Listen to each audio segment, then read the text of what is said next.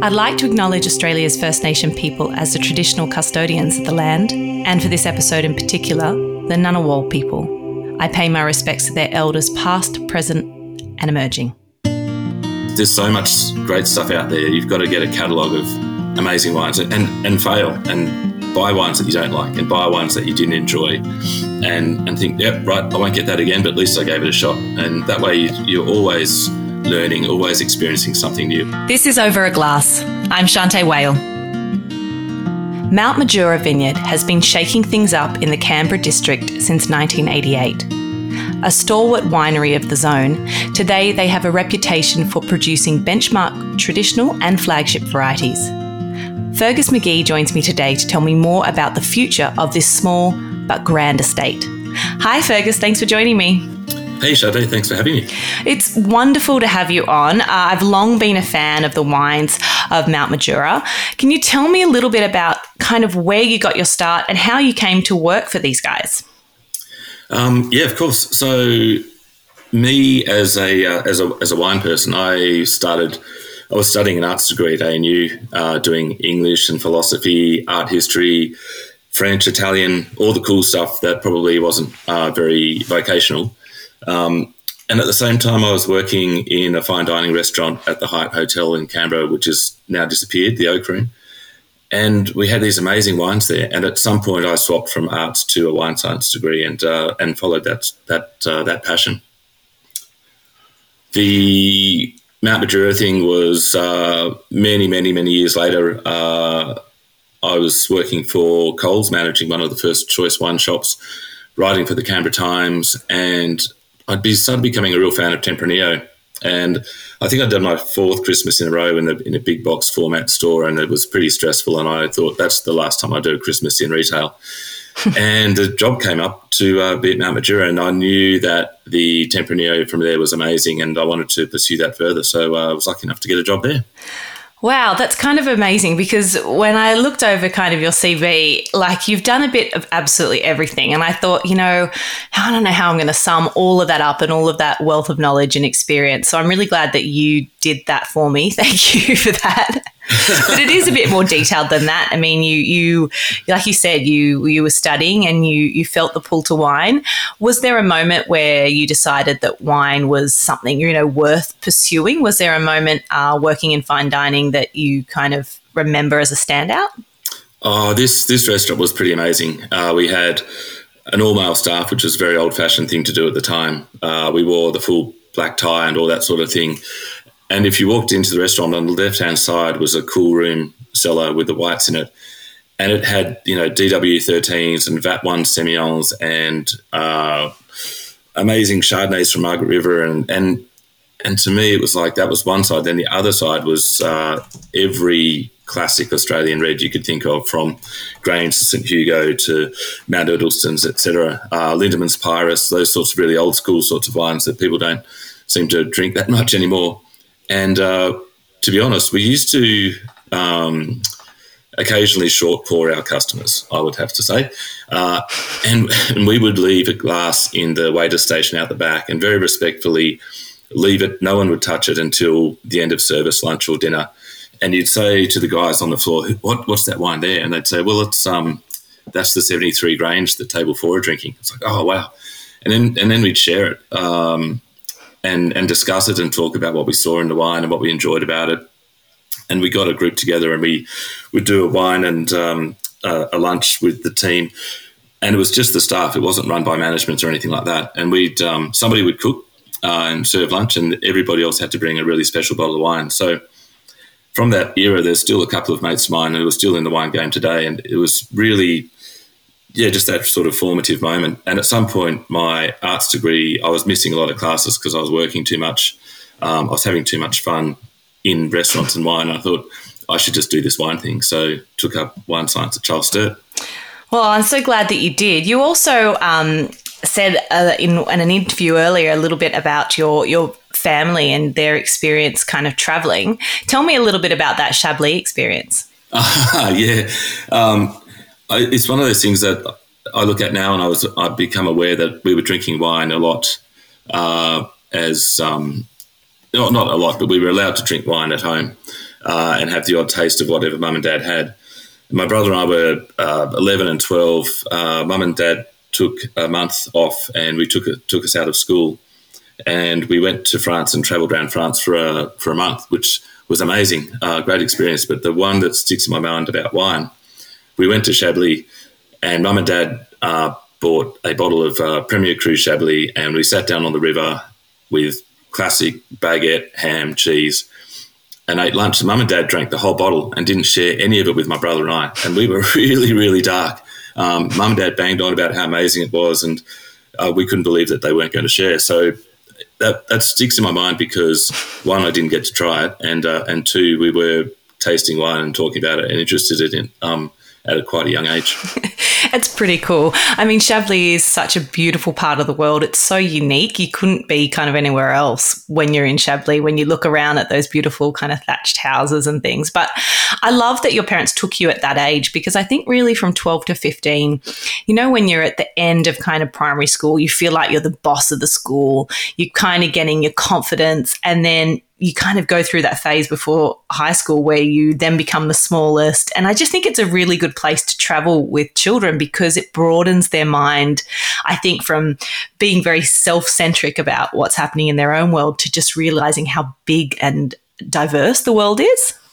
Oh yeah, I think the history really hits you too. When Australia has a very, um, you know, an ancient, ancient history going back to our First Nations people, but the European history is is uh, something that hit me at the time. You know, going to old monasteries and and castles and and museums and art galleries and and seeing how far back European history went before um, they arrived in Australia. Uh, yeah, the world's a, a much bigger place, and to get a chance to travel at that age was amazing. Yeah, I mean, good on them for for taking you out for that month. I think that that's you know, school is important, but there are other things that are even more important. I think that they obviously knew that. But we let's go back to Mount Majura. You decide to go go ahead and work for them. You actually got to meet Dr. Edgar Riek. Tell me a little bit about what he was like as a person and what your first formative kind of few years was was like working for the company. Yeah, uh, Edgar and I were friends a long time before I started Majura Vineyard. Uh, there's a really tight wine community in Canberra. Um, a lot of the local reps uh, would get together and we'd, we'd, taste wine together. And there was a Friday lunch group uh, at a, a, restaurant called Cafe della Piazza. Edgar would always be there, uh, along with the other guys that could make it, and I would try and get there whenever I could. And Edgar just had this incredible love of wine. Um, a desire to learn everything about everything. He he could tell you uh, where there was a wild quince tree growing on the road between Canberra and Cooma. Uh, there's stories he's he's pretty much eaten every animal he's killed. He was doing push-ups right until his very last day. He'd have cold showers, um, and he was just just a really fascinating man. And and what everybody loved about Edgar was his um, straightforward nature. If something wasn't right or if something was wrong, you go, you had this famous sort of no, no, no, no, no, and then you'd, you'd, you'd learn and you'd sit and you'd listen. Um, and he was very generous to me with time and and thoughts on wine. And uh, yeah, he also happened to start Mount Majura Vineyard um, through his advice to Dinny Killen, who was the lady who actually owned the land and and invested in the vineyard. He um, he saw a ancient piece of Silurian era rock, um, limestone and volcanic mixed together, um, 430 million years old, and it has east facing slope, east northeast. Um, so really fantastic frost protection, which is important in Canberra. Um, the limestone was an idea about about Burgundy and some of the other great regions that are on limestone. So it was the ideal spot to plant a vineyard. So that's that's what Dinny did, and it started Mount Vineyard in '88 from there. Amazing. I mean, the Canberra district is an interesting one, especially because most of the wineries aren't actually within um, that kind of district. They're further north in Murrumbateman and Yass and Hall. Whereabouts are you located in reference to kind of uh, the city itself and the district? Yeah, you're right. It's um, the Canberra district GI stretches over a, a fair bit of territory and also um, elevations and, and soil types. Uh, and Mount Majura Vineyard is the only one that's really in the ACT. So we're literally 15 minutes from the city. Um, and it's it's amazing for me. You know, you live in town, you can have all the best um, of city living and good cafes, good restaurants, good schools, all those sorts of things, good sporting facilities, and 20 minutes to drive to work. So um, it's a pretty pretty cushy spot, I've got to say. Yeah, I mean that's that really is the the best of both worlds, which is great that you've you've managed to find something in a in a place that you want to work. You've now worked for them for over 12 years. And like I said a bit earlier, um, the estate is really known for its strength in um, some of the more traditional varieties that kind of took off and that Canberra is known for. But then of the alternate varieties, we call them alternate. I don't hate that word, but it's hard to find another that replaces it. But other um, interesting varieties that are, that are you know finding um, homes and and safe spots down in your kind of soils. Tell me a little bit about you know the decisions behind kind of working with Tempranillo and and you know all those other varieties like Graciano and Touriga Nacional and Louro and all those other fascinating things you're working with. Yeah, I guess um, so. It came about because the vineyard was going to be a Pinot Noir vineyard. Um, Pinot Noir and Chardonnay were planted um, in the 80s, and also some Cabernet Franc and Merlot, uh, a little bit of Cab Sauv. So those you know old school traditional French varieties. And we all know that Pinot Noir is the holy grail. Uh, Franco winemaker went to Burgundy, made wine in Burgundy for a couple of years, and came back and realised that Canberra's climate is really not quite Burgundy. Um, much hotter, much drier, bigger diurnal range. Um, that really sort of hot, baking, dry heat that we get in summers, um, where Burgundy's a little bit gentler and a little bit, um, yeah, a bit softer as a climate. So the idea was, well, okay, that's going to make life difficult for us if we're trying to grow the the, the pinnacle, which was always always the goal. Um, and then we looked at other varieties, uh, and Frank talking to people like Mark Walpole um, from King Valley, um, a, you know, genius viticulturist, uh, mm. and looking at other studies. There's a study done um, mapping European known regions across Australian regions, and the match with Rioja and Ribera del Duero in Spain was almost identical to Canberra. And the climate data they got for Canberra came from the airport, which is literally five minutes down the road from the vineyard. So it was diurnal range, it was uh, annual rainfall, it was elevation, it was all of those things that go towards influencing grape growing. Tempranillo was bang on exactly what we should be planting. So then I guess from there it was okay, Tempranillo works. Um, a year later, or before we even knew it worked, a year later, um, so Tempranillo planted in 2000, the first block. Um, a year later, uh, we planted Graciano, just because uh, Frank had read something from Jancis Robinson that said the best Riojas also had a had a tweak of Graciano. So before we even knew that Tempranillo might be a possibility, Graciano was in, and it's it's been you know sheer joy, you know, exploring a variety that's not so well known, um, trying to do the best that we can with it, and um, and yeah, being a leader. I think when we first started, there were twenty or thirty people growing Tempranillo. Now there's you know hundreds and hundreds, and it's becoming a really well known and successful variety in Australia. Yeah, it it does seem to be doing well in a quite a few varied regions. Like you said, it, it, it's kind of textbook kind of Canberra for for the ripening of Tempranillo. Um, and it's such a strength now as a, as a, a variety in terms of being, I think, very um, fruit forward, but have all of those kind of grungy, darker spices that we see from Tempranillo. So you really see. I love you say that that grungy, darker spice bit yeah. is, is pretty cool. Yeah. Yeah, and and um, I, that's when I, when I when I taste Tempranillo from Canberra, I'm like, this is what I have seen in the world over, but it, it's unique to where it's grown as well in terms of those diurnal ranges. So you really see that kind of, you know, that those cool nights and that crunchy acidity. So I think it's it's great because you see the Australian terroir, but then you also really get the expression of what I know of Tempranillo. So it's it's a huge strength in the region. Oh, look, at, yeah, it's, it's we have an internal mantra at the vineyard that's like quality that comes naturally, you know, and it's it's everybody. It's a cliche to say that great wine is grown in the vineyard, but um, it, it's 100% true. And that's why cliches are cliches. And, and it's, it's about quality that comes naturally. If the, if the fruit grows beautifully in the vineyard, if the climate is helping us get it to where it should be, then really the winemaking is just you've got a chance to make something even better or or stuff it up. But it's really getting that a beautiful fruit in. And um, it, it's funny because over the years um, we did grow Pinot Noir for a fair while. We stopped making it in 2017 as a still red wine. It still goes into our sparkling.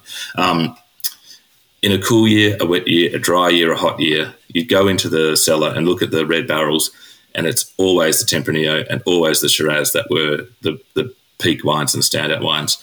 So you think other varieties might do well in other areas or other other seasons, but it's still always those two varieties. So uh, they've they've totally proved themselves. And then I guess the, the fun of playing with Tempranillo, um, Franco winemaker was ex uh, CSIRO, and to me it looks like the experiment's on the hill now. And so we we, are trying other things. We, we wonder what else could be uh, a, a, great mix and a great fit for our vineyard. So, yeah, Mondeuse, uh, Touriga Nacional, and then we've got some uh, Ansonica in at the moment, which has uh, produced mm. about 50 litres from last year, which we're all very carefully tasting and not tasting too much.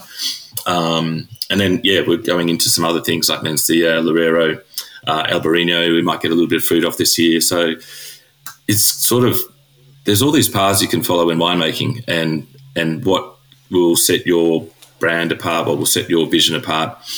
Uh, for us, it's very much uh, trying these new varieties and seeing what else is out there that traditional winemaking and simple, you know, clean, normal winemaking, not not too funky, not too um, uh, avant-garde in that regard.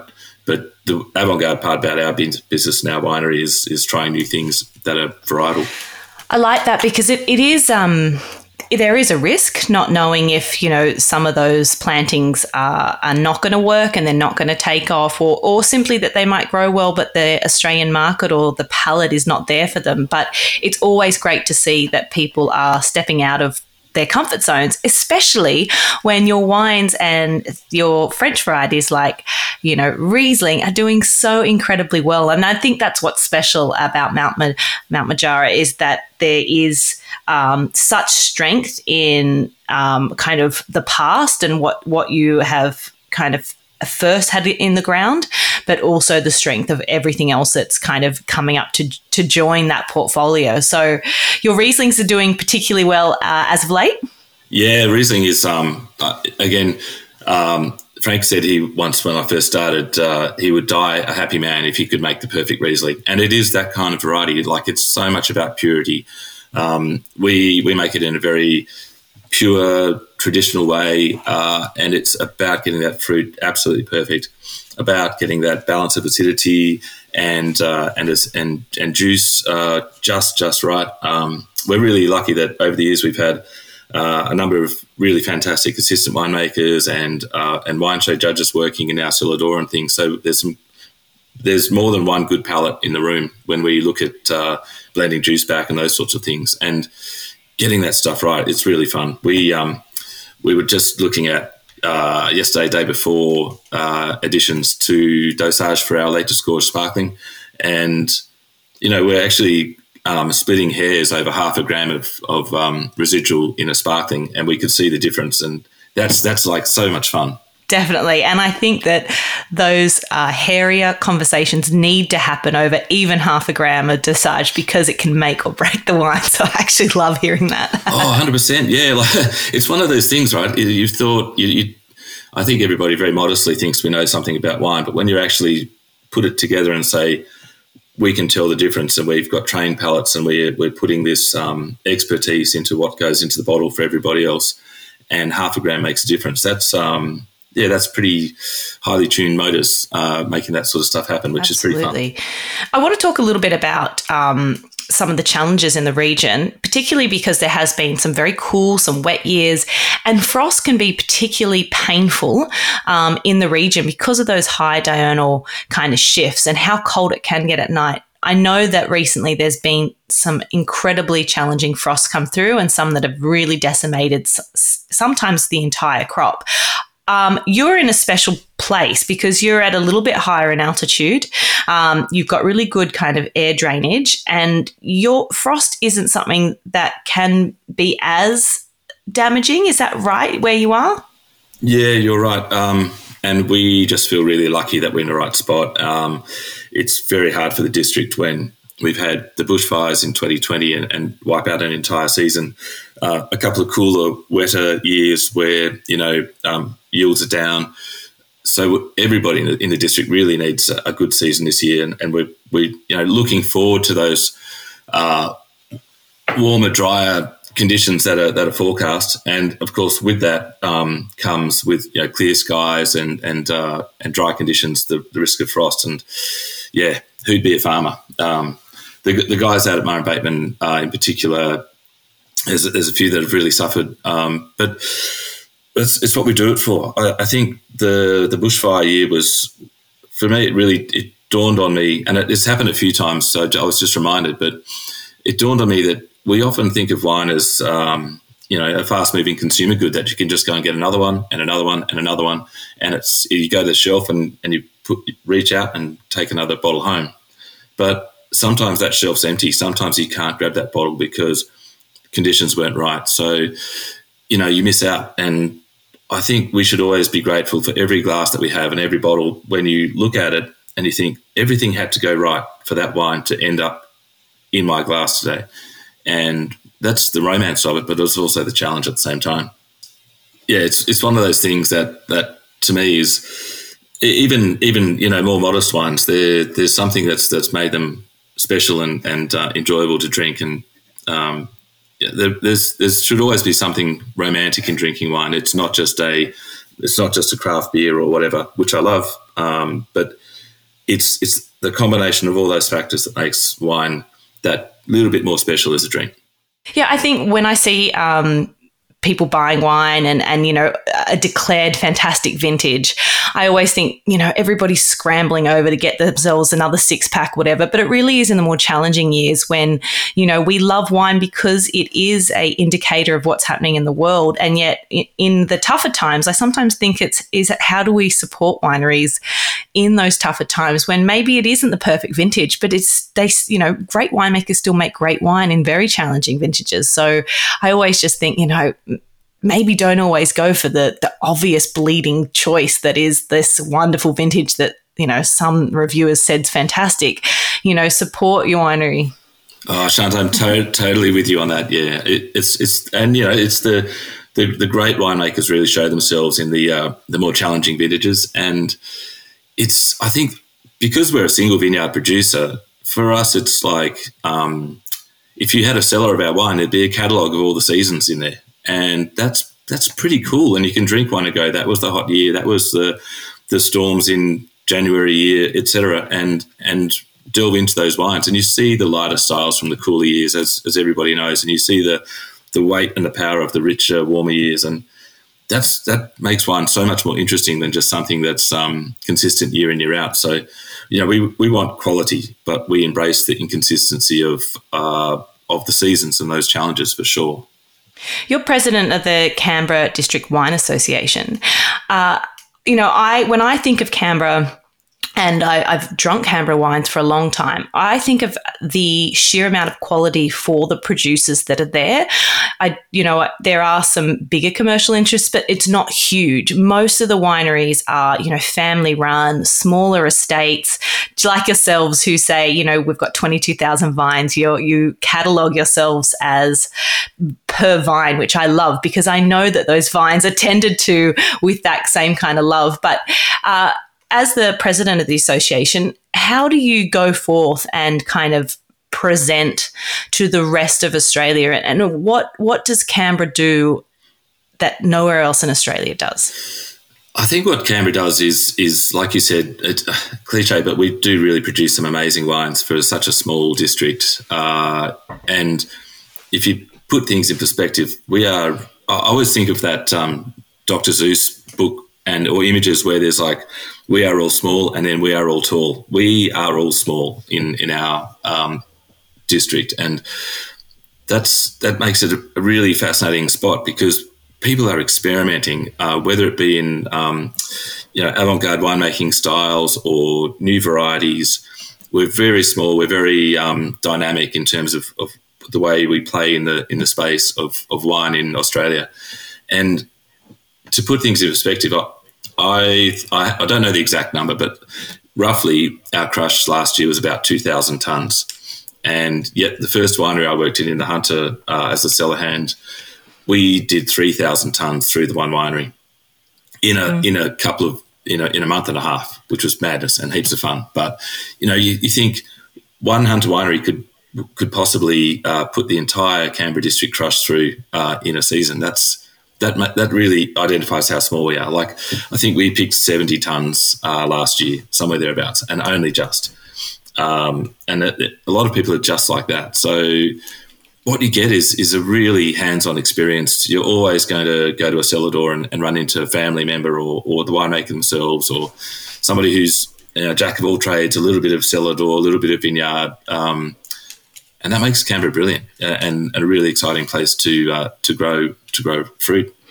Yeah, it sure is. There is just um, there is so much on offer. I remember the first wine I ever fell in love with was from uh, from Canberra was Riesling, and I think we often say Chardonnay is the winemaker's wine. I feel like Riesling is the unmade wine because it is so transparent, and if you know the fruit isn't there, if it's if it's not there in the vineyard, um, it's quite a, a, wine that I think showcases kind of what's happening. And yes, you maybe you can leave a bit more sugar in there, but I think those pure wines, and that is Canberra for me, pure Riesling, that is just looks effortless. And like you said, purity. That's exactly what I see of of Mount Majura's um, Rieslings is just, it's so pure and it's just so elegant. But then when I tried the rest of the wines, I remember trying Mondeuse and I was like, man, if they're making Mondeuse that I want to drink, what else can they do?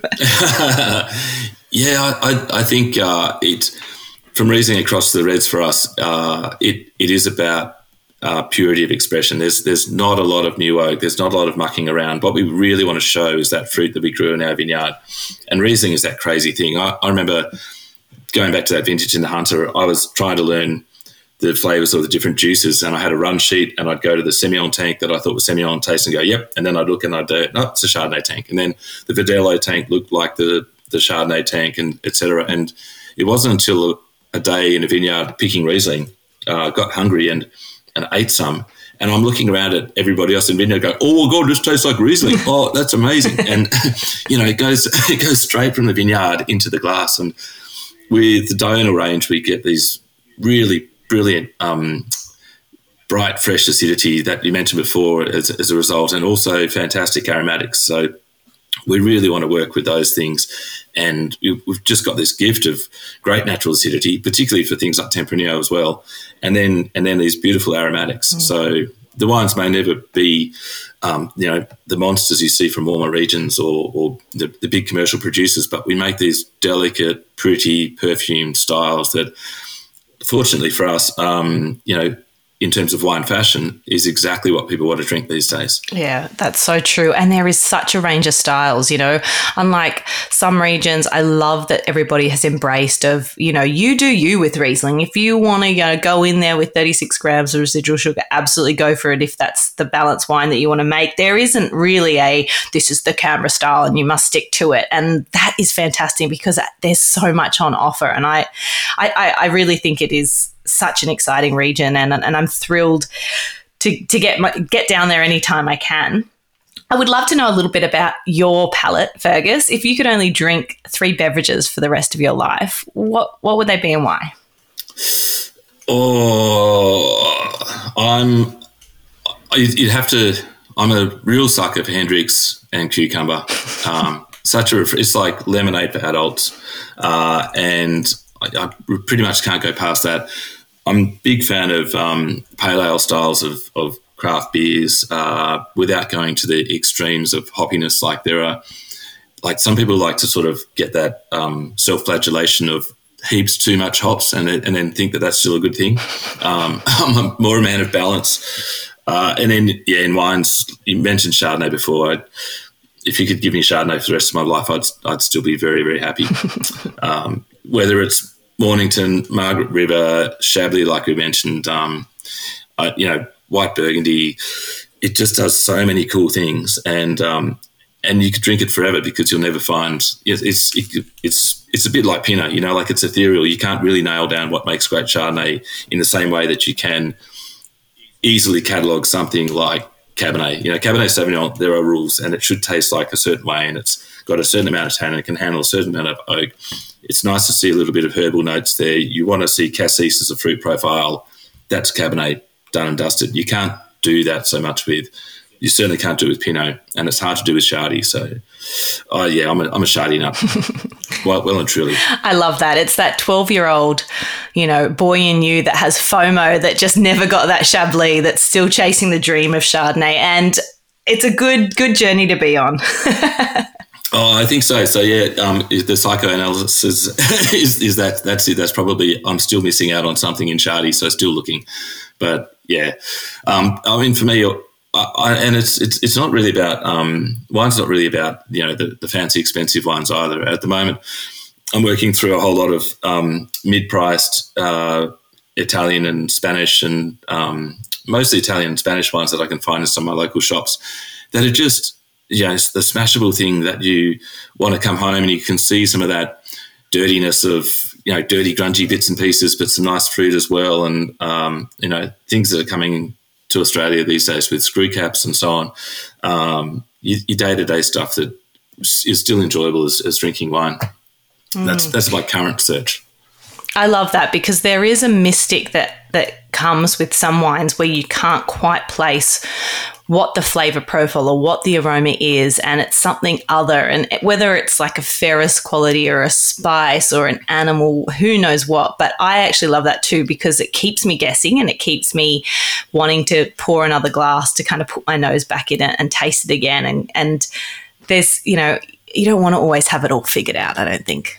Oh no, I don't think so either. Yeah, like it's. Um, I, I used to. I when I was working for Vintage Cellars, uh, and I was I was quite young uh, and and managing, and I was I was trying hundred wines a week comfortably in in a good week. And I remember vividly this guy came in who was older than me, um, wearing a pinstripe suit, looked like a banker, and he looked me up and down, thought this guy knows nothing, and said, "Mate, where do you keep your Penfolds?" And I'm like, "Oh, no way!" And so I just showed him, and I let it go. But it really upset me because that day or that week, I'd actually had some fantastic Chapoutier uh, Shirazes um, with one of their agents in Australia. And I was, I was just, I wish I could have said, look, mate, there's other Shiraz out there to drink. Um, and people get stuck in a rut. I think we're all guilty of it. You go to the same restaurant, the same pub, because it's easy or whatever. You drink the same beer. It's, it's there's so much great stuff out there. You've got to get a catalogue of amazing wines and and fail and buy wines that you don't like and buy wines that you didn't enjoy and and think yep right I won't get that again but at least I gave it a shot. And that way you, you're always learning always experiencing something new. And yeah it's a you know to me a life philosophy would be that if you're going to eat a lot of meals you're going to drink a lot of drinks you have got to make every meal as good as you can and every drink as good as you can. And by the time you die, you've, you've, you've added up a thousand, a million great experiences, and that's got to be mm. a life well lived. It's very well said, and I am wholeheartedly on that bandwagon. We're better people when we have, you know, diverse experiences. So I totally agree with you, Fergus. Thank you so much for joining me. It's been uh, lovely to get to know you and hear more about um, your career and uh, where you're headed as well. So thanks for all your work, especially with all the associations that you're part of. And I hope we get to meet in person sometime. Yeah, well, come by anytime. I mean, I've, yeah, I'm just a wine fanatic who works in a vineyard, and it's um, it's a pretty pretty nice thing to do. So, um, come by and visit. Would love to see you. Thanks, Shanteh. Thanks, Fergus. Cheers to you. You too. This is Over a Glass. I'm Shanteh Wale. Stay tuned for more stories from the world of wine and drinks. Listen in every Thursday on your podcast app. Follow us on Instagram at Over a Glass Pod and contact us at overaglass at deepintheweeds.com.au.